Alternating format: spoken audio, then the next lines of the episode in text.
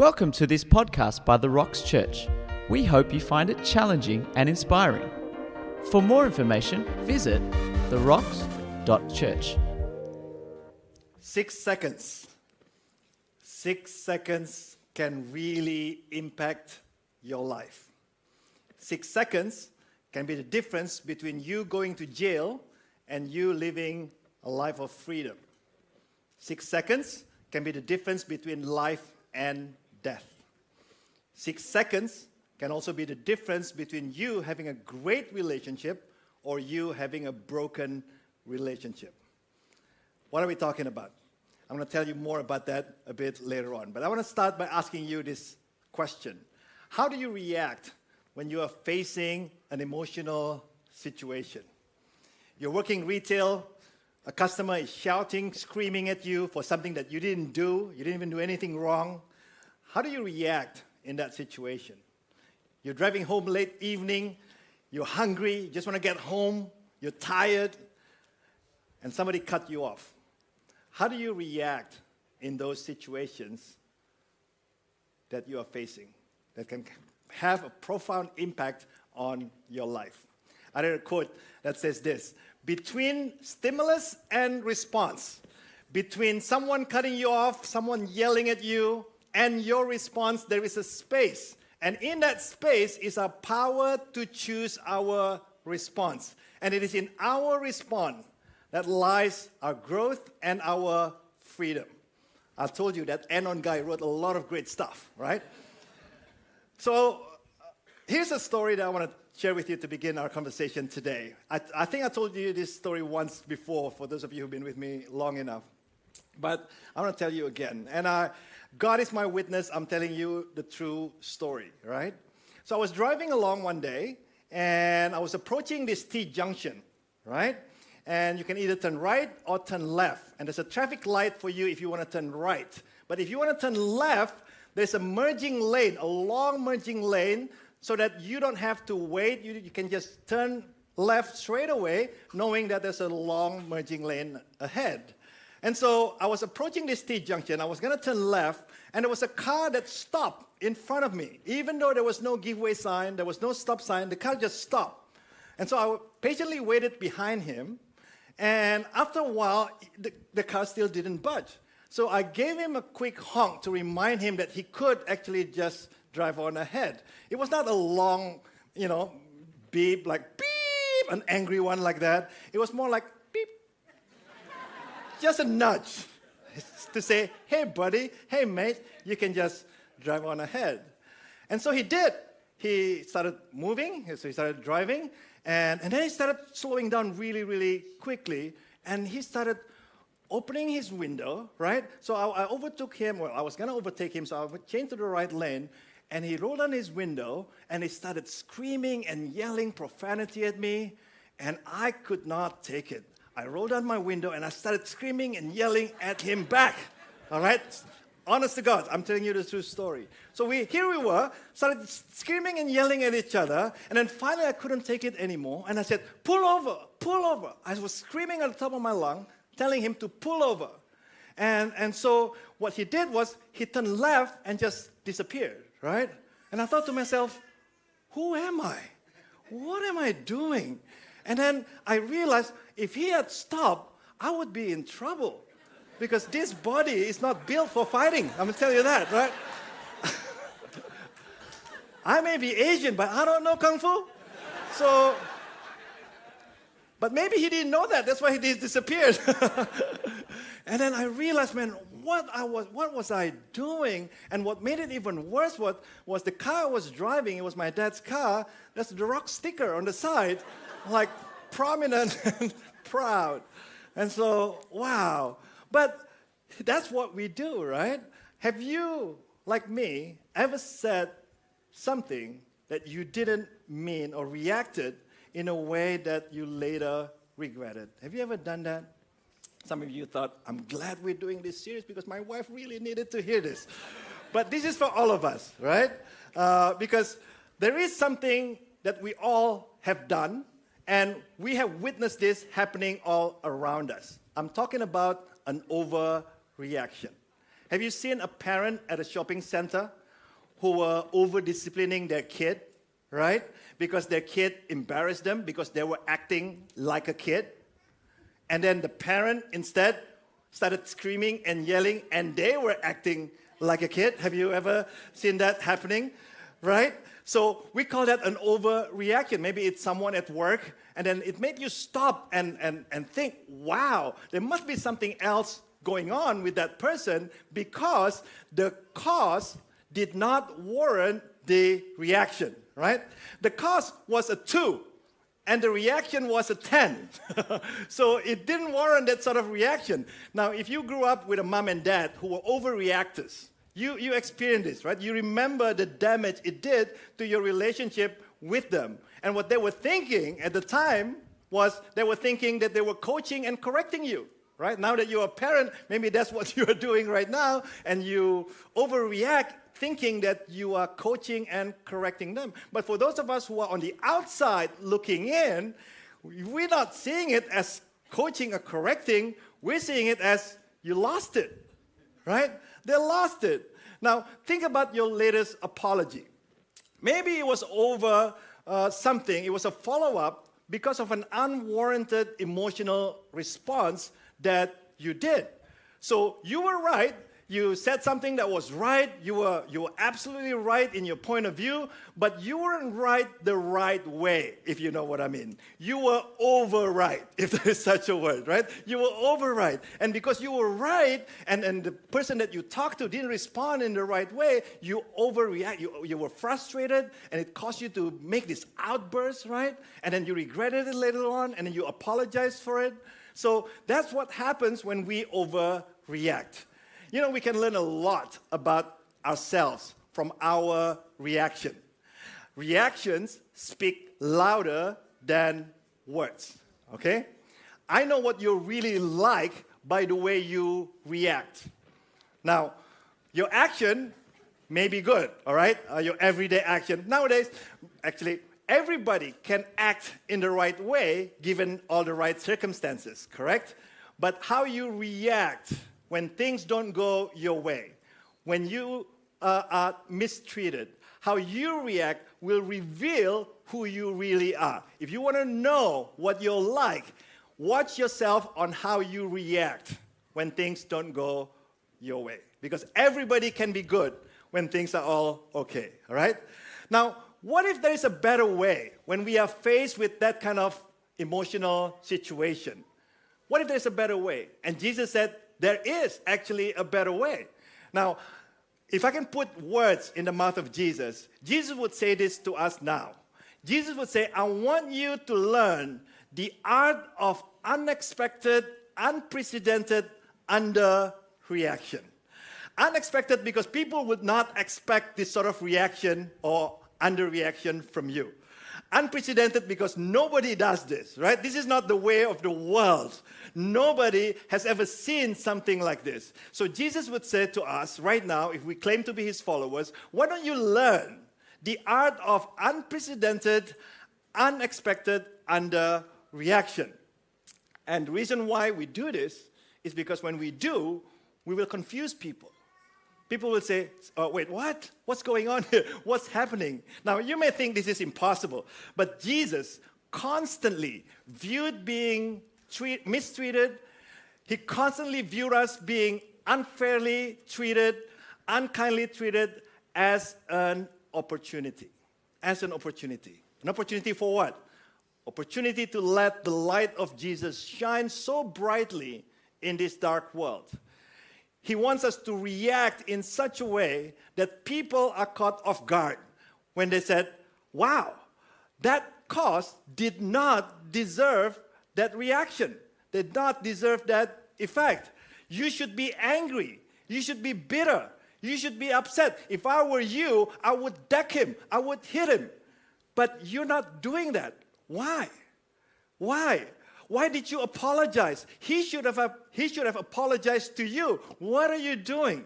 See, this is exactly what Jesus wanted us to do if we claim to be his followers. Because actions may speak louder than words, but reactions speak louder than either. Why? Once again, because we all can act the right way if it benefits us, right? This is the way of the world. It is easy for us to act or react in the right way when things go well. But this is what everybody does. But what happens when things don't go your way? That's the question. Suddenly, the niceness, right, the humility start to wear off. Suddenly, we actually have actually a, a term for this. We say, you don't want to get on my bad side.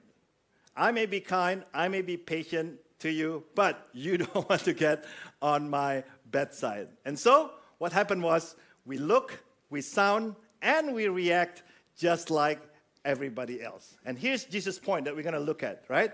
When you look and sound and react like everybody else, you will look, sound, and react like everybody else. What that means is there's no distinction. People can't tell whether you are a Jesus follower or not. Because from our Savior's perspective, this is what's going to happen. We're going to miss an opportunity. An opportunity to let the light of Jesus shine so bright in this world so that people will stop and stare. People will be confused. Because, because unexpected reactions are often what make stories worth telling worth telling, right? Think about your favorite movies, think about your favorite TV shows, think about you know, your favorite novels. Usually, the reason why you like them is because there is something unexpected that happens, right? Uh, stories worth telling are usually stories about something that people do that is that are not expected. So, in light of all this, we're going to learn from the words of Jesus, from the teaching of Jesus, straight from the horse's mouth, how Jesus told us why it is important for us to react this way. Maybe you never thought of it in this term, but Jesus said this is so important, especially for those of you who claim to be my followers. Now, for those of you who are not a follower of Jesus Christ, I reckon there's a valuable lesson that you can learn from this as well. So I, I want you to hang on tight and just keep following along. All right?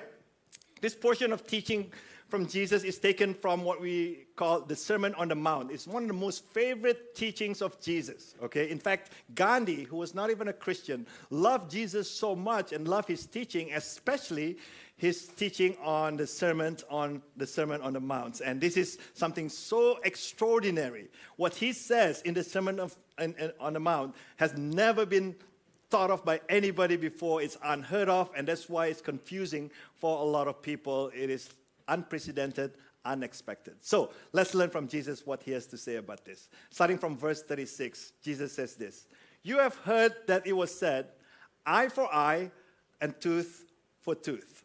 Now, when you see Jesus saying, You have heard that it was said, what it means is this is how the world works. It may be written in the Old Testament, it may be just the custom of the day, but this is what a lot of people understand life to be. This is how the world works eye for eye, tooth for tooth. That means you scratch my back, I scratch your back. You hit me once, I'm gonna hit you once too. In fact, I'm gonna hit you maybe twice. And in this system, you may even get an applause for doing something like that, right? So Jesus said, This is how you understand life to be, and that's, I'm gonna tell you something different. You have heard what it said eye for eye, tooth for tooth. But I tell you, do not resist an evil person. Now, let me stop right here and tell you Jesus is not talking about you not being able to do self defense, right? There's a difference. Jesus is not saying you can't defend yourself. What Jesus is saying is this there's a difference between self defense and retaliation. What Jesus didn't want you to do is to retaliate. Self defense is an inbuilt mechanism built into our being, into our lives try to poke your own eye, right? Immediately, your eye will immediately close to protect itself. So that's, that's what we do. That's what is, what's inbuilt in us. So there's nothing wrong with self defense, okay? If you are in an abusive relationship right now, let me tell you, you, you, you, you don't need to take it, okay? You can defend yourself. You can get away. You can separate yourself from that dangerous situation, even for a time being. So self defense is perfectly acceptable. But what Jesus is saying here is you cannot retaliate the same way the world does in that situation. Because when you do, you will miss out. you will miss out on an important opportunity to represent God, to represent Jesus. All right? And then he continues, he says this If anyone slaps you on the right cheek, turn to them the other cheek also. Now, again, because we are not in that culture of the time, we don't really understand fully. We sort of grasp the idea roughly, but we don't understand fully what Jesus is trying to say here. He's not saying that you cannot defend yourself again from a physical attack, right? Well, Jesus is not saying, let, let them just beat you up. No, Jesus is not saying that. Why do I know that? The key word here is the word right, right? If Tim was talking about adverb now, I want to talk about adjective.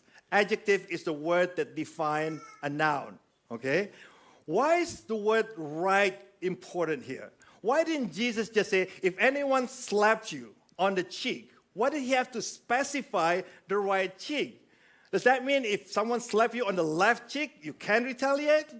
No, right? It doesn't make sense. So the word right is extremely important, and we don't understand it, but in, the, in those days, here's why it's important. Everybody who listened to Jesus at the time, they perfectly understood what Jesus was trying to say. Okay? What Jesus was trying to say was this if someone humiliates you, right? If someone provoke you into a reaction, I don't want you to retaliate. Because slapping someone with the right cheek is a sign of disrespect. By the way, how do you slap someone on the right cheek? Most of the people, if not all of the people in that culture, they are all right handed, right? You can't slap someone on the right cheek when you are right handed, unless you do what we call a backhanded slap. You do it like this, right? Seriously. And when you do a backhanded slap like that, it's not just a physical attack, it's a sign of disrespect is, the, is designed to humiliate, it's designed to provoke a reaction. And what Jesus was saying is do not get provoked. In that situation, I want you to underreact. I want you to turn the other cheek also. So, once again, I hope that explanation will help you to understand Jesus is not saying we can't defend ourselves. But here's the context. When you are faced with a situation where you are being attacked personally, where you are being attacked emotionally, when things happen that don't really go your way, don't react the same way the world does. And then he continues. He says, If anyone forces you to go one mile, go with them two miles. Now, again, we sort of understand what Jesus is trying to say, but maybe not precisely. He's not saying when someone asks you to help them move on the weekend, you know, for three hours, offer to help for six hours instead. It's not that, you know, you're helping a friend to move and all that. Jesus is talking about a totally different situation where you are forced to do stuff that you don't want to do. All right? When you are being forced to do a labor that you are that, that are requested by your enemy, by people that you don't like. In those days, a Roman soldier can stop anyone from doing whatever they were doing and ask them and force them to carry stuff for them or to walk a certain distance for them for a purpose. Okay? And Jesus said, when you were faced with this situation, when a Roman soldier that you hate, your enemy, force you to do this, offer them more, offer to help because they were doing a duty as well. They were doing a task assigned to them maybe by their superior. Jesus said, even though they were your enemies, I want you to go above and beyond what they were forcing you to do because, because, because of an opportunity that you will have when you do. So, Jesus commands the grudging, um, you know, like when we really, really hate what we're doing because we don't really have to do it if it's out of our own will, Jesus says, don't be grudging, be compliant in that situation. In fact, go further than what you are demanded. And then he said this You have heard that it was said, love your neighbor and hate your enemy. That's pretty understandable, right? You don't even need to say it. Everyone loves their neighbor your neighbor is anyone who are like you, anyone who likes you, right? And your enemies are people who are against you, people who stop you from advancing, people who mistreat you. They're your enemies. So the world behaves in that way. It's very, very common, it's very understandable. This is how the world works. And then Jesus said this But I tell you, I don't want you to behave like the world. Love your enemies. It doesn't mean like you have to, be lovey doveys with them. But what Jesus is saying is this don't treat your enemies like your enemies. Treat them like you would your friends. Not even that. I want you to go even further. I want you to pray for those who persecute you. Now, come on, Jesus. You gotta be kidding me, right? So far, I can probably try, I can probably do what you ask us to do, but pray for our enemies? Pray for those who persecute us? Now, I want to say out loud what you're all thinking. I don't even pray for my, my friends that I like, right? I don't even pray for people that I like, let alone put my enemies on my prayer list. That, that's not going to happen, Jesus. I don't care what you do. I don't care what you said. This is too difficult. This is impossible. But why is this important? Jesus is going to give us a reason why this is important. Again, if you claim to be a follower of Jesus Christ, if you can't find the motivation within yourself to do what Jesus asks us to do, this should be your motivation. Okay? This would separate the believers from the followers of Jesus. It's easy to believe in Jesus, correct? Anyone can believe in Jesus. But this would separate the note takers in the church who are doing so well with note taking, the mm and yeah, mm, mm, yep, and people who are actually doing it out there. They would separate the two groups. Jesus would say this I know it's difficult. I know it's against the grain. I know what I'm asking you to do is next to impossible. But here's the reason why I want you to do it. Are you ready? The reason is this in that way, you will be acting as true children of your Father in heaven. Wow. Maybe in this way, people, your enemies even, will get a glimpse of what your heavenly Father is like. You are to react in, a, in such a way that it's a dead giveaway. That when you do, your reaction should give you away whose son and whose daughter you are. That's what Jesus is saying. There should be no doubt in people's mind when you underreact in such in this way, people will think, wow, these followers of Jesus, they're just built different. They're amazing. There should be no doubt in people's mind whose son, whose daughter you are by the way you react Jesus says. Maybe, if you see, if you want to know what your Heavenly Father is like, just read the gospel, read the life of Jesus, read the teaching and the saying and the, the actual life of Jesus, right? You will know from the life and teaching, the, the life and the teaching of Jesus, that your Heavenly Father is a kind, loving, generous, merciful, gracious Heavenly Father. That's how you know what the Heavenly Father is like. Just follow the life of Jesus. Now, the question that Jesus would be posing to you and to me today is this How would the world know? How would the world know what your Heavenly Father is like? How would they know? If you react the same way as other people would, what difference does it make? You don't stand out in the crowd. You're not shining light in this dark world. That's exactly what Jesus is saying. There should be no doubt in people's mind when you react or underreact in, in a certain way, people will recognize. And imagine, imagine with me, okay? Imagine if we do this collectively as followers of Jesus.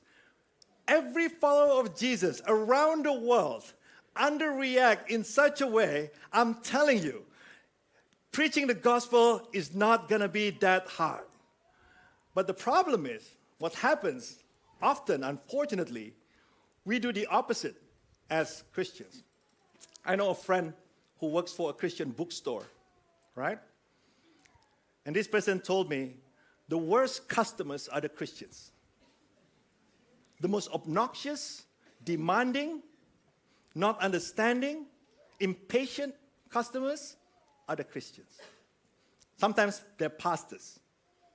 They demand their way. I'm, I'm telling you the truth. This is not right.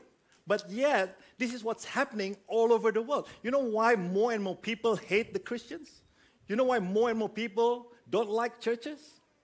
This is the reason. They don't see any difference from the way we live with the way the world live, right? And Jesus says, no.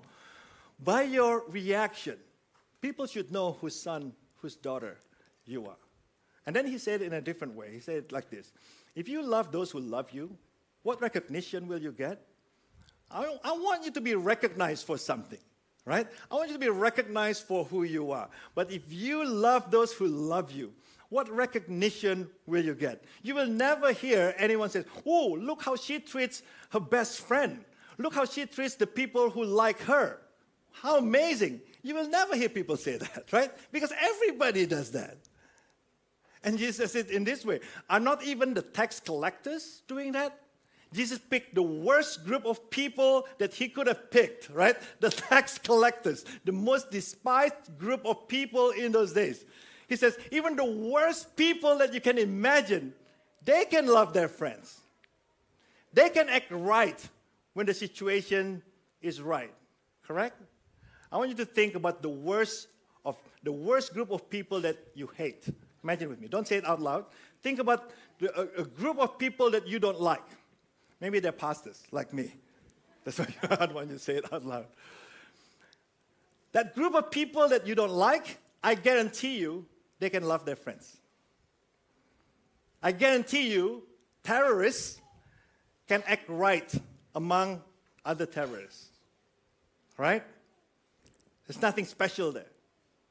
So Jesus says, if you welcome only your own people, again, people who are like you, people who like you, what are you doing more than others? The answer is nothing. More than is the key word here, right? What are you doing more than others? More than. More than is not expected. More than is unusual. More than stands out. That's why I want to challenge you. I'm challenging myself, all right? I want us to be a more than others man, woman, husband, wife, employee, employer, son, or daughter. I want us to learn to be a more than others person. Why? Because our God is a more than others God. He's more than just your heavenly Father. He's a heavenly Father who reacted, who reacted in a kind, gracious, humble way by sending his son Jesus Christ, knowing that he will be misunderstood, knowing that he will be rejected, because God wanted an opportunity to show you what it's like. If you're not a follower of Jesus Christ, maybe you heard all kinds of things about God that God is like this, God is like that, God is a judge, He can't wait to punish you, and all that. God is saying, by sending His Son Jesus Christ, if you want to know what the gospel is, this is what the gospel is, right? God reacted to your sin, to your wrongdoing, to your offense by sending His Son, the King of Kings, the Lord of Lords, right? Jesus, the King, who reacted to your sin and mine by dying for it and by paying for it. That's the message of the gospel. So, it makes sense. It makes sense, right? That we see slights and criticism and rejection as opportunities. They are, they are opportunities to amaze, to confound, to cause people to stop and stare and so this week, I want to give you a very simple homework, all right? A very simple homework.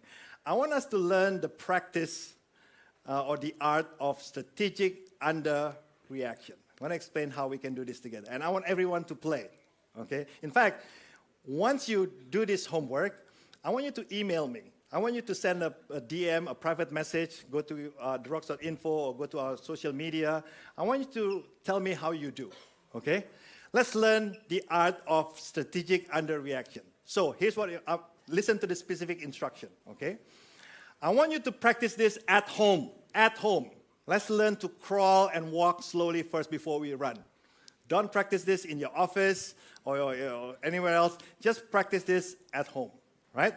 Now here's what I want you to do. I want you to choose something that happens at home on a somewhat regular basis that disturbs you, upsets you, gets on your nerve. Right? The key word here is something, not someone. Okay? not talking about your wife or your husband or your son or your daughter. I'm talking about something that they do, all right? When he comes home, he always. My son never. So think about that something that annoys you, disturbs you, upsets you, gets on your nerve. And, and, and what they do, you would consider normal, predictable, you know. Um, and I want you to consider your own reaction. Your normal, predictable, justifiable reaction. Think about that reaction. And instead of reacting in the usual way right away, I want you to apply the six second rule. The six second that can change your relationship, the six second that can change your life. What you do is you take a six second pause. When you are stressed by this unjust uh, happening, all right, unfair treatment, to make sure that you make a conscious, conscious decision about what to do or say next. All right? And then, once you take that six seconds, you ask yourself this question. Very simple, very important. Ask yourself, what would amazing look like? What would an amazing underreaction look like in this situation?